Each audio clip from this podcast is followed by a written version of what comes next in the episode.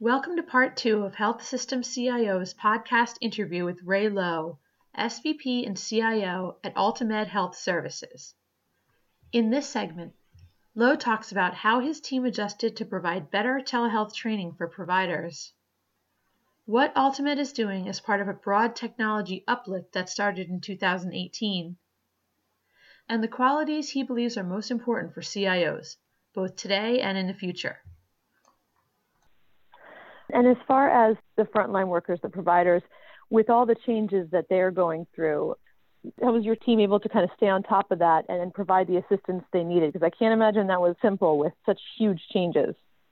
So my point of view on that is just like we're talking about a patient-centric mobile-first strategy is, you know, originally we were doing more of web-based type training for providers. We were asking them to use their admin time in, in order to you know really learn what, what we are doing from a televisit perspective or what was the covid-19 fast lane or how we were doing things but we weren't as effective as we needed to be so mm-hmm. what i did is i actually had my epic training team go out and work in the clinics with the providers so that they actually had more of the hands-on because all this distance training and distance learning it doesn't always work and then as we are introducing more disruptive technology in particular like televideo how do you do that? We actually selected two locations as our centers of excellence. So televideo, it's not as easy as it sounds. It should work like magic. But any type of video meeting, where do I click? What do I do? What's the experience looking like? Oh, I have the wrong monitor. The camera's not being established. So we actually built out two centers of excellences in two of our clinics where they primarily do the televideo type of, of visits so we can actually have best practices defined and then we propagate mm-hmm. that broader across the organization. Okay. Okay, so a whole lot of communication has to be going communication, on, but training, not just any support. Right. Right. But there also have to be the right processes in place. Things have to be filtered to the right people. And is that something that where you, you feel like you have the right um, processes or structures in place for that? Yeah, so you know, again, everybody was very dynamic, and the, yeah. you know, it's all hands on deck, right? During the pandemic, how are we adjusting things? How are we modifying things? So we certainly did make some workflow changes. You know, I, I think we're still tuning them. I think we're getting better at understanding how we want, again, like the televideo to work. So, I mean, we're just going live now. Where you have the ability, or we have the ability now to send out the link through our, our MyChart for the patient to please join now, which is a much more patient satisfier versus having the patient mm-hmm. click here in a waiting room. So it actually now tells the patient the provider is ready to see you and you go into your instant visit versus click here, wait, and then you get dropped into a room. So we're looking at how do we again continue not only making it easier for the patient, but how to make it easier for the provider so it's as seamless as a face-to-face type visit. Okay. And as far as some of the initiatives, projects being planned, were there some that you did have to put on hold? Oh, no doubt. Absolutely. We are going to do a unified communication program, so that got mm-hmm. um, slowed down. We actually went through the, the needs versus the wants in there. Mm-hmm. So we had actually launched a CRM product in the first quarter. That got slowed down a bit as well. Um, we're looking at some other system replacements. Again, those analysis stopped, really looking and focusing on the care delivery. The video mm-hmm. integration, mm-hmm. it's a lot of work, it's hard work. The patient engagement strategy, again, this is new and it's what people are expecting that needs to be incorporated. And you want that, again, to be integrated with Epic so that, again, you have that whole care uh, record around there. We also had probably had to slow down some provider productivity. We did deploy HIPAA compliant texting using Cortext, but then we also slowed down our Imprivata tap and go uh, around there. So we did prioritization of where and how do we need to help the providers, you know, for the patients. Yeah. And we're going to pick some of that up into 2021 as well as doing more ambient voice type of activities. Okay. You've mentioned mobile first a few times. So this seems like a really core part of the strategy, especially going forward. Yes, absolutely. Patient you know, it, it has care where the patient wants the care. Yes, exactly. So, uh, backing up a little bit, you talked about some of the work that was done to modernize IS, and um, just wanted to talk a little bit about that and really kind of how you approached that. Okay. So I guess from a technology perspective, it's, it's where you're kind of asking. You know, we had a data center, our corporate offices in here, and it was a little bit messy. We needed to, to really clean it up and, and of what we are doing from an enterprise perspective. AltaMed went through a really explosive growth before I got here 10 years. They doubled in size in that time period around here. And I came in to really bring an enterprise approach in there. So we actually did a pretty uh, wholesale replacement of not only the whole network, mm-hmm. network switch routing, but also in the data centers. We had acquired another facility, which we did a build out, which we now are doing our HA active active load balancing between our two centers. They're about 40 miles apart from each other. That gives us that additional redundancy resiliency out there. One big project we had was a big firewall migration was happening actually when the pandemic hit. And you know, through our partners, we're actually able to accelerate that firewalls to um, accommodate all of the virtual remote workers, or we would really have been shut down, right, in terms of the activity around there. So we did, from the compute perspective, went to hyperconverged infrastructure, UCS as well. We use a, a, mixture of Cisco, primarily Cisco. We do have a little bit of Palo Alto in our framework as well. In another division of our company that I oversee is we actually uh, implemented a, a uh, managed care solution out on Amazon Web Services, and that went live actually about a month ago as well. So we did a very broad technology uplift. Um, we're not finished but we're probably about 70% of the way there. But we'll we'll keep moving through that one also through 2021. Okay. So when you came in, it wasn't necessarily that something was broken that needed to be fixed, but it was just a matter of really preparing the organization for where care is headed. Yeah, I, I would say that um, I was brought in. The organization wanted to move towards a more modern EHR, and we went through a physician-led analysis back in mm-hmm. 2018. I got here on January 28th, 2018. So, uh, and I met with the COO, I think February 1st, and she goes, Ray, we need to evaluate our current EMR solution and we to get through the board in May.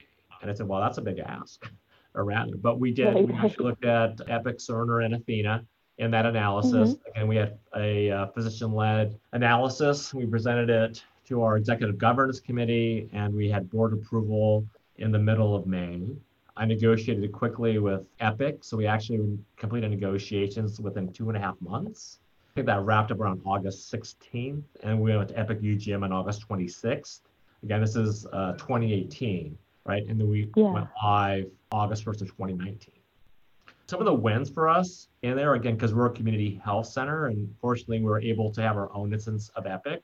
So we're very yeah. blessed. Is um, from Epic Systems we're the first US healthcare company that went live with their social care platform, which is used within our PACE area prior to that. So that was one of our, uh, our big first wins. Um, some other wins that we've had with Epic as well is I mentioned briefly about the language translation ability in yeah. your televideo visits.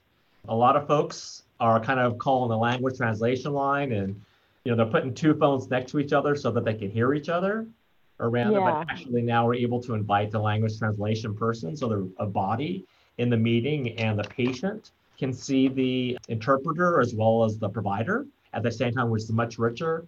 And even the texting out of the, your video link is now ready is brand new development that we've been doing at Epic. That again is we're going live with that, and we go broadly with it next year. So we've had a lot of firsts, I think, with Epic. Moving ahead, Epic has the Prepara portion on the social determinants of health. So, you know, we're looking at how do we leverage Prepara with either Unite Us or Aunt Bertha as we again look to address how to best serve our patient populations that may need some assistance on the SDOH side as well. Right. And with some of these where you're going to be first or really early adopters, is that something that that's done before in the past? And is that a, a route that you like to go, or does it depend on circumstances? You know, I think the answer is answer is it depends. To be honest with you, my dyad partner is Dr. Eric Lee, and um, Ed Marx did a uh, interview with us just a, a couple weeks ago on, on the strong position uh, CIO CMIO dyad partnership, and I think it's, it's our joint thought leadership that you know helped us get there.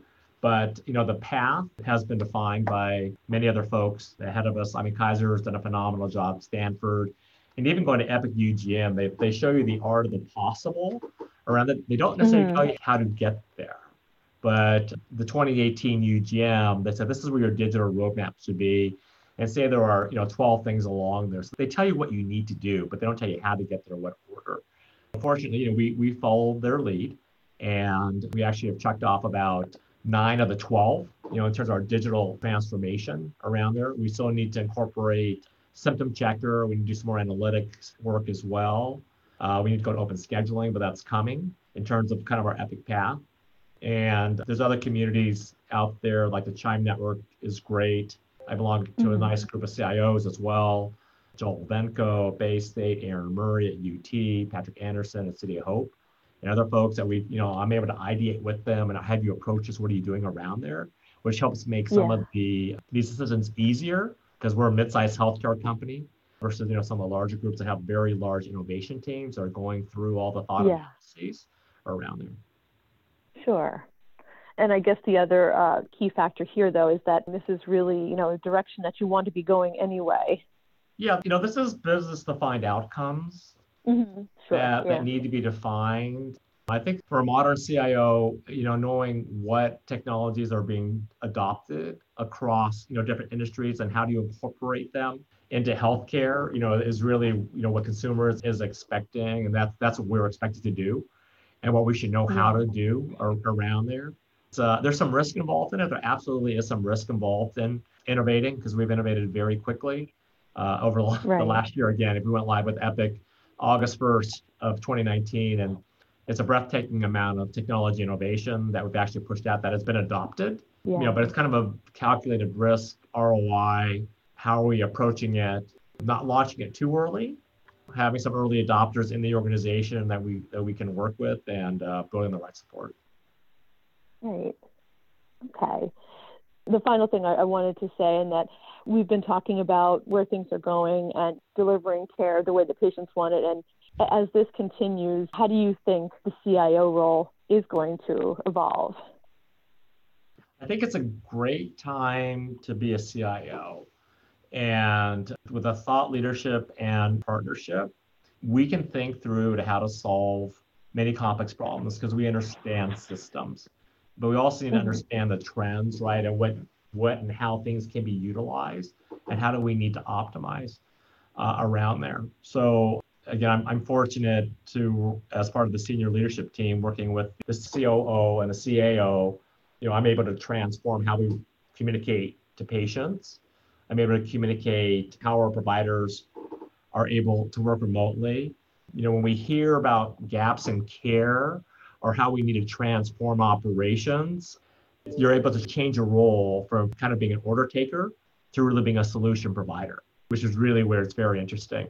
And then as you move past that solution provider and you're starting to work with the vendor space and the vendor community and just seeing how you're adopting uh, and implementing them, um, they get pretty excited, right, in terms of how you're transforming yeah. healthcare.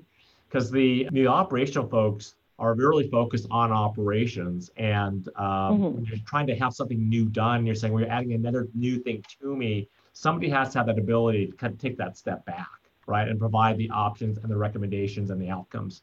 So I think that's where you know the modern CIO should be, right? They should look at what is the business-led initiative, what is the art of the possible, what do we need to mm-hmm. incorporate mm-hmm. for our patients, so we again deliver to them, you know, quality care, that exception, that's value-based, that is cost effective, that's easy for them to use, that makes our providers happy.